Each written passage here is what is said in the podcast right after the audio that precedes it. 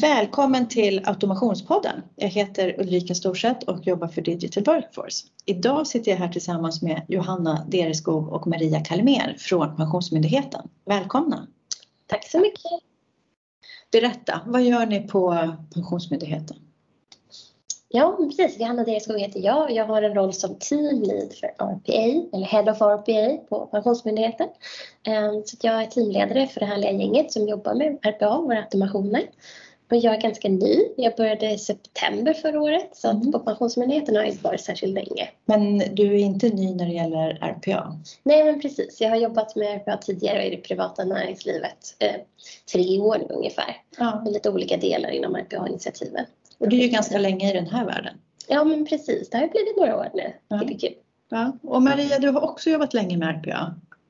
Ja, Maria Kalmer heter jag och jag har varit med från starten på Pensionsmyndigheten när vi etablerade en testverksamhet för RPA. Och vi började ju i början på 2019 så det har ju blivit några år nu.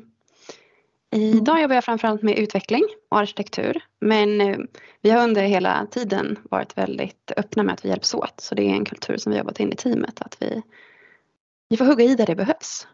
Mm, härligt. Och jag tänker så här, Pensionsmyndigheten det är ju en myndighet som jag tror alla har en relation till. Till och med min 19-åriga dotter som precis har tagit studenten och börjat jobba fick nu ett brev från någon pensions... Och, det, och då hon bara What?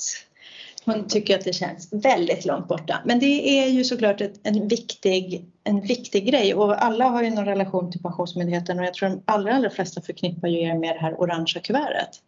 Precis, och det är verkligen bråda dagar hos oss just nu för vi håller på att rulla ut årets orangea kuvert. Och prognosen säger att vi ska skicka ungefär 6 miljoner kuvert och hela då 75 procent av dem, ungefär 4,6 miljoner, kommer gå ut digitalt. Så mm. kanske även din dotter kommer få ett digitalt kuvert. Ja. Snyggt! Det gäller att anmäla sig till Kivra. Precis, mm. exakt. Mm. Så det, det är bråda dagar att göra. Eh, men det är väldigt, väldigt kul. Det är en intensiv, en rolig period oss. Ja. ja, för ni är ju en ganska ny myndighet också. Ja, men precis. Vi har ju liksom ett ursprung hos Försäkringskassan som sen har brutits ut och blivit en egen myndighet. Mm. Så att, ja, vi är inte särskilt gamla, tio år någonstans. Mm. Mm. Spännande. Ja, men berätta lite om ert arbete kring RPA. För att när jag träffade er första gången, det var ju, det måste ju varit där runt 2019 då, och, och då var det väldigt mycket prat kring det skulle byta system. Och så tänkte man att okej, okay, men här kanske vi kan ha en digital medarbetare som hjälper till med migreringen mellan de olika systemen. Mm. Ja, alltså starten var väldigt spännande även om man tittar liksom före det här stora caset som vi tog oss an. Så kom ju det här RPA-initiativet att vi skulle titta på det överhuvudtaget kom verkligen uppifrån. Så det var ju vår generaldirektör som hade jobbat med tekniken tidigare och såg stora vinster i verksamheten att vi skulle jobba med den tekniken. Eh, så då sattes det upp en testverksamhet och eh, det gick ganska snabbt att komma igång och då ville vi hitta de här enkla processerna. För det var ju det som vi liksom hörde och som vi kunde läsa oss till och liksom var bäst, vad heter det, best practice. Och det är att börja det. enkelt. Och det är det vi brukar säga också, börja med någonting litet. Alltså det, det, den första processen behöver inte vara superavancerad utan det handlar mer om att komma igång och lära sig. Tänka stort, starta smått. Mm. Men det var inte ja. riktigt vi gjorde med, eller hur Maria? Alltså vi, vi eh, sökte ju efter sådana processer i verksamheten. Men vi hade ju den här som, som du nämnde Ulrika, den stora migreringen, systemförflyttningen som skulle göras där vi skulle eh, plocka hem väldigt mycket information till ett eget system som vi höll på att utveckla. Och det drog ju väldigt mycket resurser i hela verksamheten och här liksom fanns det ett litet case för RPA som växte desto mer man tittade på det. Så det var, det var väldigt svårt att släppa. Så vi kände att vi behövde ändå se om vi kunde stötta i den, i den förflyttningen mellan systemen. Mm. Kan ni inte berätta lite, vad var det liksom som gjorde att ni tyckte att det här var, det är så länge sedan vi prata om det här, men det var väl någonting om att ni inte bara ville flytta datan rakt ur det här gamla systemet utan att, det ville bli, att ni ville ha någon form av kontroll, alltså mer kontrollerad flytt än att bara göra en data output och sen göra en data input? Ja, alltså vi skulle flytta ett, eh, ett system, då, ett, gammalt, ett, ett äldre system skulle flytta vårt data in i det nya systemet. Och mycket av det kunde vi göra liksom systemmässigt, alltså i vårt nya system kunde vi hämta väldigt mycket av datat. Men sen fanns det liksom en fritextinformation som vi bara kunde nå via gränssnittet. Och då hade vi mycket diskussioner, ska vi bygga en tjänst hos de som hade systemet innan då? Ska de bygga en tjänst så att vi kunde hämta ut det datat backend också då? Eh, men, men de hade ju väldigt pressad liksom, deadline för att möta hela migreringen. Så att det som var planen var ju då att handläggarna manuellt skulle flytta över den här informationen via gränssnittet. Det var det ingen som riktigt ville göra eller hade tid med va?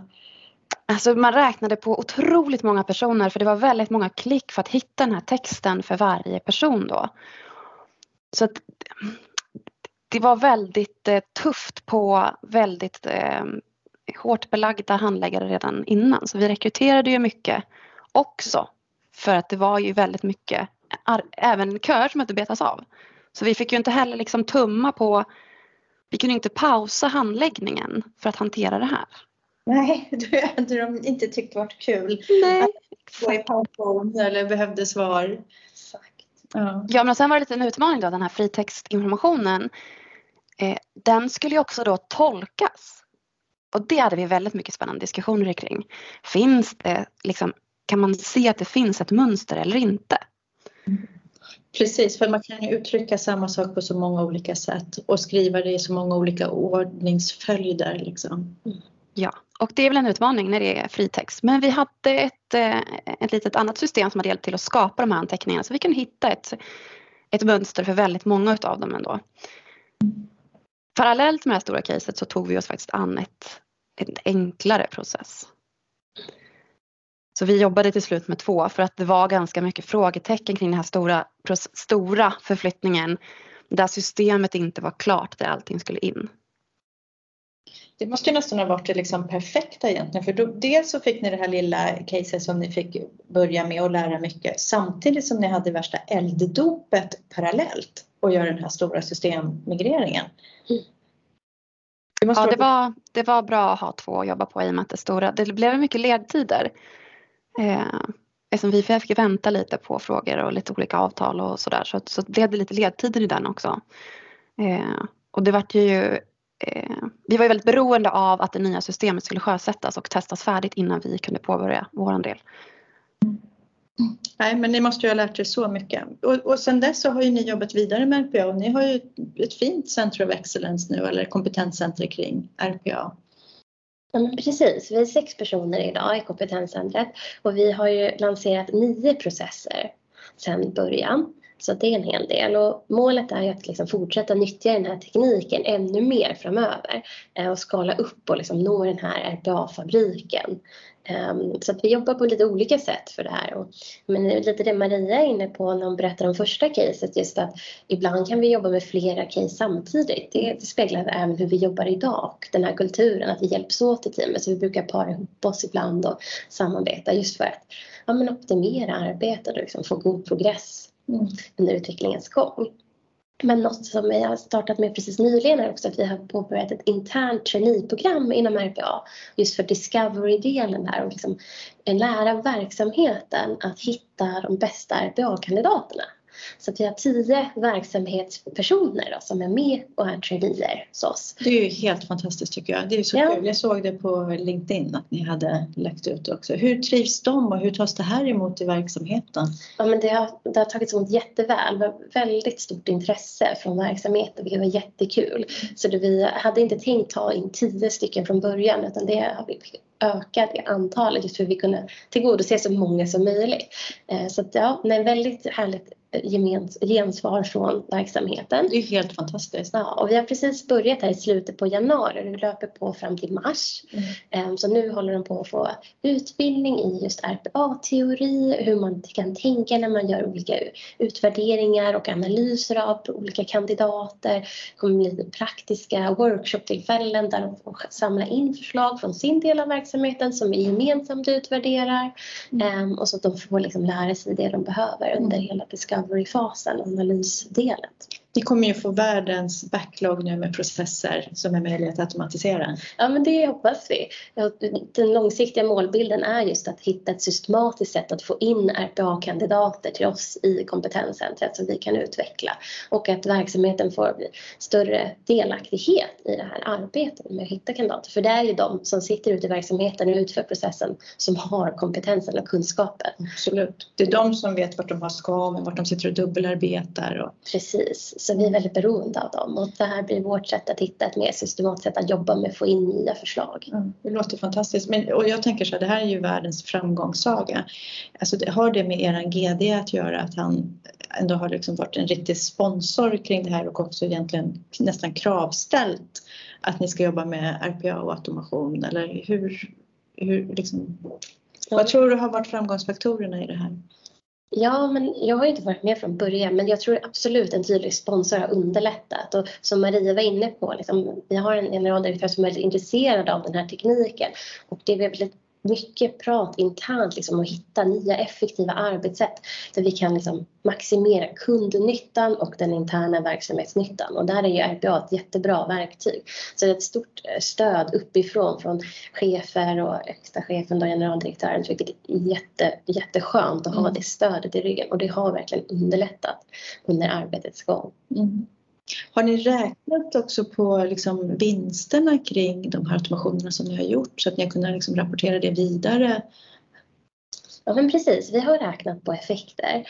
Um, först nu som vi känner att vi behöver också börja titta på våra egna mätetal i teamet. Så vi har som mål här under Q1 att vi ska få våra egna kopior på plats. Men vi har mätt effekterna av de eh, tidigare kandidater som vi har genomfört och ser att det har varit väldigt olika effekter. Eh, inte alltid bara att vi fokuserar på tidsbesparing utan i början handlade det mycket om att vi skulle lära känna tekniken och få förståelse för det här. Organisationen hade också mycket att lära sig mm. och vi behövde lära oss att samarbeta mellan olika interna funktioner, mycket med kommunikation och sådär. Så att effekterna har varit olika. Eh, men utöver tidsbesparing tittar vi också väldigt mycket då på extern kundnytta, interna kontroller, förhöjning av kvaliteten, nytta för våra handläggare då som utför de här arbetsuppgifterna idag. För det är nästan min erfarenhet när man pratar med kunder som har kommit en bit att många när de börjar titta på det här så är det så att spara tid. Mm. Men sen är det ju väldigt mycket de här sakerna som du är inne på att alltså kvalitetsaspekten, det blir färre fel, bättre arbetsmiljö för handläggarna, roligare arbetsuppgifter.